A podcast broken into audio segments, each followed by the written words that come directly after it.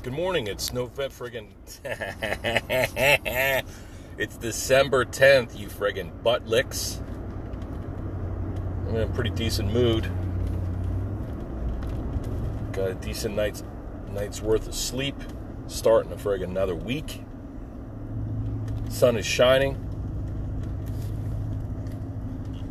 Bunch of turds in front of me here being reasonably cautious as the sun shines right through our windshields on this beautiful trek south on Allentown Road and route to Healthy Balance Chiropractic, where we will kick anuses and take nomenclature.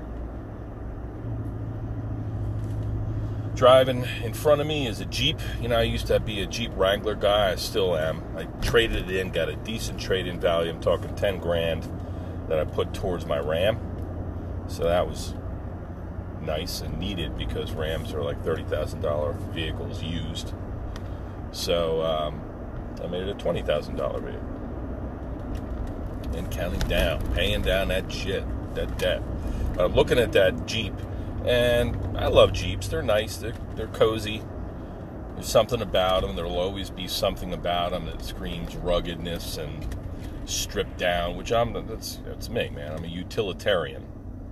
But the Jeeps have strayed, I think, by necessity from that whole utilitarian deal, because if they're going to sell a stripped down vehicle, a Wrangler, let's say, they can only sell those for so much.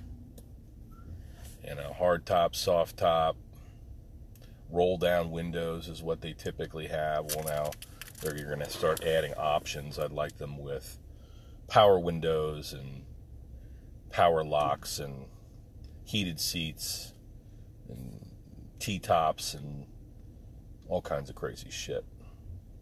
But my Wrangler that I sold, I guess a year or more ago, it was the freaking real deal.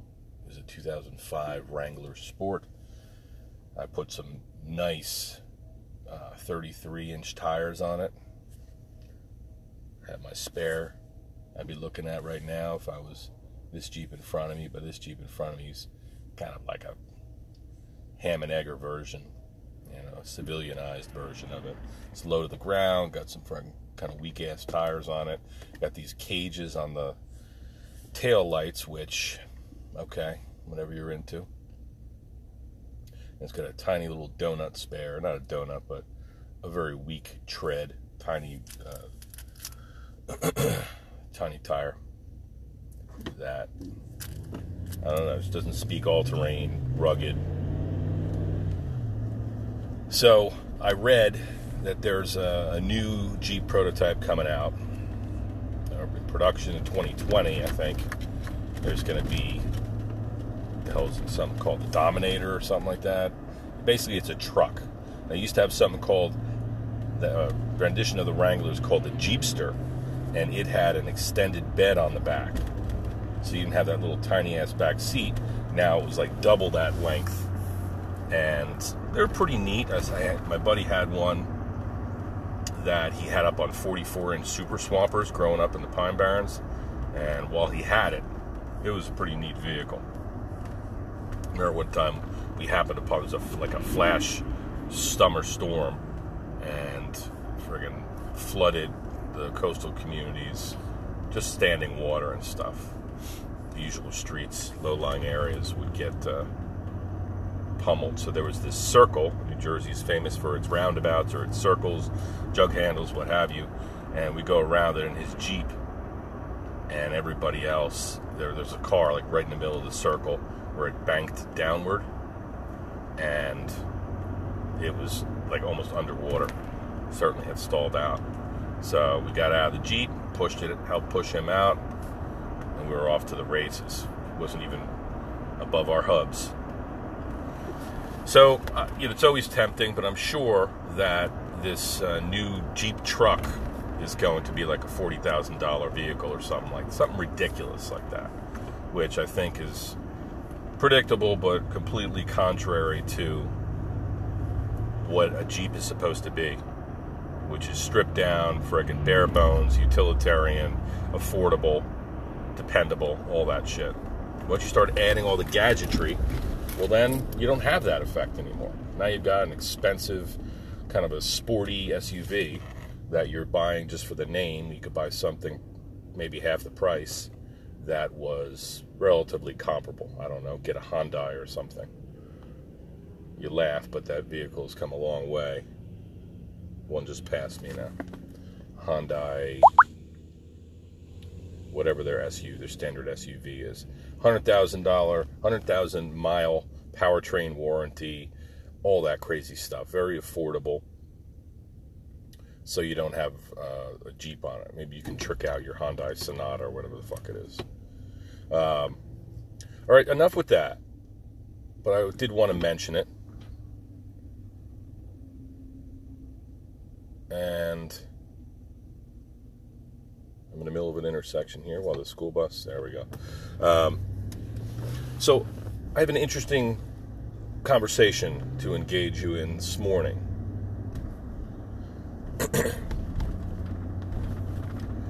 I had a friend contact me yesterday, and she said, "Did you, uh, you know, did you share that video to Facebook specifically for me? I felt like you were talking to me.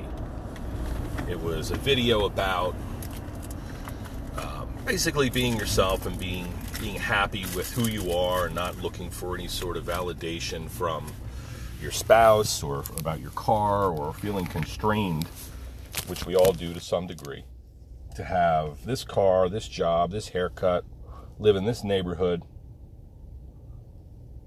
and otherwise operate this particular way in order to succeed in life. These standards, these rites of passage, these criteria that people use, you know, whatever, starting a family, settling down, got the job, got a company car, settling down, going on a vacation. It's like all these things that we do now that the world is such a complex place, keeping up with the Joneses sort of syndrome. So my friend has had some struggles recently in relationships. She's a great person, and she feels like she's always taking care of everybody else. You know, she's always the giver, and in terms of the emotional needs and support that people need, and she never really takes care of herself. And I think that most of us feel that way at times, right? If not, maybe you're just a you lack empathy and you're an asshole. But you care. Most of us care and want to help and want to be want to love and and, and want to be loved in return. But to some degree, we're not always capable of doing that because we're so busy taking care of other people that we don't take care of ourselves. This is an imbalance that I think is widespread out there. And it's frustrating. So the question was, are you did you say that? Did you uh, share that post specifically for me? I said, you know, no, I did not. Uh, what's happening is that the echo chamber that is social media that we're always complaining about and hearing people uh, talk shit about how social media is the enemy and I'm getting off of Facebook and I, um, whatever the deal is. It's obviously a rapidly advancing, ever evolving community. And it's in us. It's grown like tentacles, like roots into our society. This is how we um, we communicate now. I mean, I almost get more Facebook or as many Facebook messages about appointments in the office or business to be taken care of as I do people calling my office. So that's kind of an interesting thing, don't you think? It's here. You can't really ignore it. You know, my mother-in-law just got on Facebook. And that's saying something is after a long period of not doing anything uh, and not wanting to mess with it. So it's just it's it's a pretty cool method to communicate, and you can be connected with people that you know you don't want to see them every day. They're not coming to Thanksgiving dinner, but they're people that you, that you may have grown up with or worked with in the past, and they're nice folks. And it sure would be nice to still have them in your life. Otherwise, you might wonder about them. How are you? And a periodic phone call back in the day. Well, now you can just from the comfort of your own home, take in as much or as little of their life that you would like to, as much as they would like to share. And different people obviously are more active than others. But my point is this Facebook and social media in general, they work on these algorithms. You basically, it's kind of like the law of attraction, that, that whole book that people have cast a lot of bullshit, uh, uh, cast a lot of doubts upon, which was a hot commodity for the longest time, The Secret. The law of attraction uh, what you put out into the universe, you get back. I think everybody knows that this and believes that this is uh, this is there's something to this. Oh, it's karma. I'm gonna do a good thing, do a good turn because I, then I know that I, it, it's good for me. You know, it's gonna come back to me because I was I was nice to this person. I did this good deed. Right? or uh, some superstition. Don't open umbrella inside, all that stuff. So the uh, the notion that you give and you get is well ingrained in our society. Now, the, the, secret goes a little bit further with it, gets a little bit wacky, gets some uh, metaphysics involved in it out there, and um, obviously you're not going to be people are going to look at and look at the law of attraction and say, all right, well, I'm going to use this to manipulate and so on and so forth. Kind of like neuro linguistic programming. All right, this is how body language works. This is how you talk to people. Um, some basically hard, fast, simple rules of the road based upon science. And if you, for instance, are talking to somebody and you shake their hand in a certain way, or you touch them just subtly while you're having a conversation, or you stand a certain way, you are, or you repeat some of the things that they've said. It's reaffirming to them. It makes them feel good, makes them want to be around you. We're all doing this subconsciously without even thinking all day long. The law of attraction. We want people to like us, right? Most of us. And it feels good. So, what's cool about social media is that it is. It can be like the whole law of attraction thing, gone technical. In other words, there are these algorithms that if you search a pair of Brooks running shoes, you're going to receive ads, one after the other, probably too many ads about running shoes, competing brands, this particular product line that you were looking at, so that you, they can sell that shoe to you and ultimately make the, the purchase, right?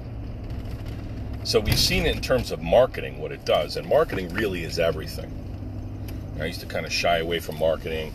Uh, say like everybody's selling something, uh, which is absolutely true. So never frown on somebody if if they're doing some door-to-door vacuum cleaner sales or whatever, because more than likely in your job you have to rely upon selling product and making widgets and some on so on and so forth. And usually, people that talk about selling or salespeople as the devil, um, they might be working in one of these industries where they don't have the task of trying to constantly move their product. They just produce it and somebody else sells it. So, selling is everything. And we don't sell products, we sell people, we sell ourselves. Right? When it comes to the most important things in our lives, the products that we consume, we are sold by virtue of the the uh, salesperson online. They're going to be attractive. They're going to be smiley. They're going to make you feel good. They're going to have the same, or they're going to have the same problem as you that can be solved by buying this product, and it works for me. So that sort of thing, right? So sales, marketing. But in terms of social media, what happens with me and what I explained to my friend and what I pondered was basically the law of attraction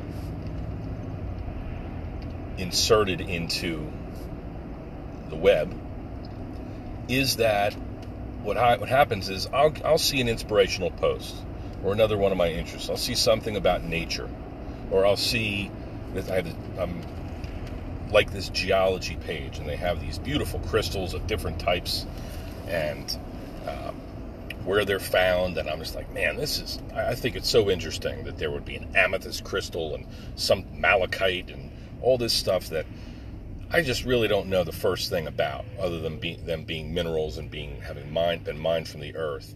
Just that there's these items of beauty out there that are naturally occurring, and look at them, kind of emerging from some some other rock, some inorganic substance, right? I think that that's cool. So I will like it and I'll share it online. And I get more of that. And if I see a quote by, you know, some somebody at a valedictorian speech, graduation speech for uh, uh, higher education, you know, college, university. Uh, let's say Jim Carrey did a good one, and he talks a lot of sense. He talks, he's a lot of wisdom. He, he spouts, and it's very inspiring, and I just love that speech. So I will like it. It'll inspire me, and I'll like it because of that, and then I'll share it. Other people will see it, they'll like it, share it, and then the basically the algorithm says, all right, he wants more of this. Well, if you like that, maybe he'll like this as well. And this is what's happening in our lives all day long on social media. People that complain about, oh, so much junk. really, you got to think about what you're putting out there, right? I actually really enjoy social media because I have maximized, liked, and shared all the things that interest me positive stuff, nature, science, things that make you think, make you laugh, something funny, something interactive every once in a while. Like yesterday, uh, there was a post where okay, you're gonna your first the letter of your first name. I want you to write a body part, and so my first name is Aaron. I put anus, and everybody knows that that's a cool anatomical term for your butthole that I just think is funny, and I'll use it in common speech. And people who are unaffiliated with anatomy and science, they don't always understand. I'm like, what are you, an anus? And sometimes it takes them off guard because it's like, did he just call me an asshole? Oh, he's just being funny. Like, yeah, butt. He's calling me a butthead. So it's different. It makes you think. Um, that was cool. It's interactive. A bunch of people from very far ranging, disparate parts of my life. A melting pot of people see that post and they interact with it. Well, and then we're all kind of like a community and laughing and having a little bit of fun with it. No harm done. Our one buddy's, you know, his name is Charles. He might say cock. Or my other friend, his name is Spencer. He says sphincter. And I like people that, of course, use potty talk. But even the other folk who are like Bible bangers or, you know, more straight laced ham and egger types, love and respect to them because uh, they'll say something like, "Oh, my name is Allison," I'm going to say "arm." So there's this whole interact interaction that was intended, I think, in social media. We're supposed to interact and be communicative, and it captures that. Then maybe you, you listen to a video or watch a video about somebody who is a barber who everybody's seen these posts. The video of the barber who's like barber to the stars, stylist to the stars, and what he or she likes to do is volunteer their time going to cut homeless people's hair. And you look at the transformation these people who look all shoddy and overgrown and nasty, nappy. And then you cut their hair and you see that they're a human being under there and there's a certain, they've got dignity again. And that we need to be careful when we judge people. We've all seen this. If it doesn't pull on your heartstrings, then I don't know what would. So, what I do on social media is I turn on the positive, I turn on the inquisitiveness, I turn on the social, and to a degree, that's one of the more elusive components of it because it's very easy to get into a like and share mode, but con- uh, commenting and to get people to engage is, is a different thing. But I turn on positive and any negative stuff, politics, religion, um, controversy. I don't want to spend any of my spare time arguing with somebody about the politics of our nation. I think that there's plenty of evidence that it doesn't you don't really reach the other side anyway, and you don't never really you just speak your piece or your controversy and end up calling somebody names or something. And it's this whole divide and conquer thing. So I don't even know why talk about it. But I do know a lot of people that I actually folks that I love and I respect that they you'll see them on there arguing about the big questions of life, arguing about politics, arguing about gun control. Um, they're trying to use this platform to, you know, I guess to prove their point or bolster their philosophies over others, and people resent that. It doesn't work. I don't know how we're going to scratch that itch, but you'd have to have a community where people are going in saying, okay, there's going to be different ideas and they're, they're going to be different than mine, and perhaps I can grow as a result of listening to other people, not arguing about it. But on Saturday, I, I took a little bit of time and I was reading this post, and it was uh, by a comedian who's actually gotten quite philosophical, and he's got a lot to say about religion. And he said, well, you know, and it spoke to me, you know, because I, I ascribe to his what he said. He said, you know, isn't it convenient that you were born in the West and that you're a Christian, which you say is the ultimate religion, but if you were born in a different time, you might be a Muslim, or you're born in a different ge- uh, geographic place, you might be uh, Hindu. So, based upon where we're born, the community that we're by chance we are born into, that's going to dictate ultimately what we believe and how we operate and how we regard other people.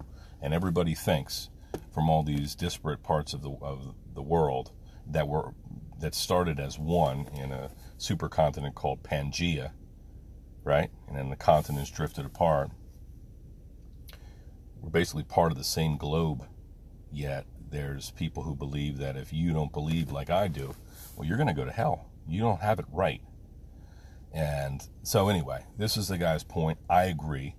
And I looked at some of the comments, and there was this one woman said, "Oh, well, you know, well, you know, you guys." She sounded like she sounded pretty stupid, and she's uh, saying, "Well, you guys haven't aren't privy to the miracles." And watch the YouTube uh, video about Joan Smith, who was uh, miracle prayed for her, and my daughter. She wasn't she wasn't getting any uh, invitations to join these Ivy League schools, and then I prayed for her, and she got in not one but five, and got the greatest deal ever. After all, just because I prayed, and it was kind of like very selfish. You know, the people were just tearing her up on there, and it was actually quite funny because they were saying like uh, there's actually an image where it says there's an NFL player in the end zone having made a touchdown and is praying, uh, you know, pointing up to God. Thank God for this touchdown. And the next one, it was. Uh, um, let's see. Thank God for this touchdown. Thank God for this uh, um, three point shot. Um, thank God. Thank God for this um, money. And then they show this poor emaciated kid somewhere in Africa or wherever um, who is uh, just struck with famine, and he's you know he's praying, and people are praying for him uh, just as hard, but maybe he's got the wrong religion or something like that. It was really an incredible and uh, unfortunate, disgusting meme, but it, it, told a story. And anyway, the uh, I'm looking at some of these comments and responses, and I'm just saying, holy shit, this is like human beings at their worst. It was actually quite funny. Um, and I'm a, a dope because I was taking in what I thought was humorous when they were cutting this poor woman up. But people believe different things. I don't know how you you you not judge based upon your experiences. I think we all do that, and when it winds up online, and people just uh, that would not say would be more maybe middle of the road had they um, been talking in person, now it's kind of like a dog pile on the rabbit scenario. So that's not good. And we should avoid it, consequently. Avoid any sort of controversy, avoid any sort of um, virulence or negative shit online. And the echo chamber will also avoid that. You're going to see that stuff few and far between. No CNN, no Fox News, no Donald Trump tweets, none of that stuff. Turn it off, hide it. People who are fucking, you know, not serving you, even if they're nice people that you love otherwise, if you don't like seeing, if, if you don't like the way it makes you feel when you see their posts, which are often negative or annoying, then hide them. You have to do it kind of before because because otherwise all this information is coming at you, and it's not the type that essentially uh, serves you. So I shut that off. My wife, she she keeps everybody. She's like, "Did you see what Joe Blow said?" Listen, I haven't been I haven't been connected with Joe Blow actively on Facebook for years, five years. Not that I don't like like or love Joe Blow, but I, don't want to be freaking exposed to that shit it affects us.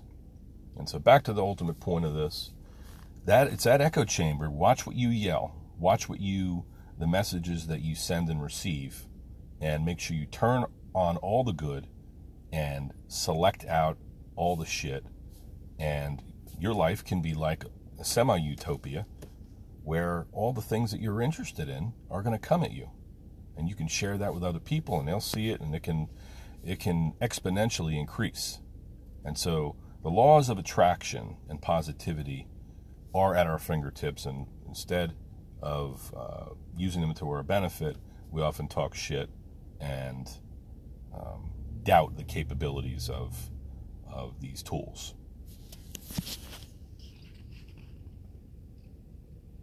Police up your social media and you'll be happier.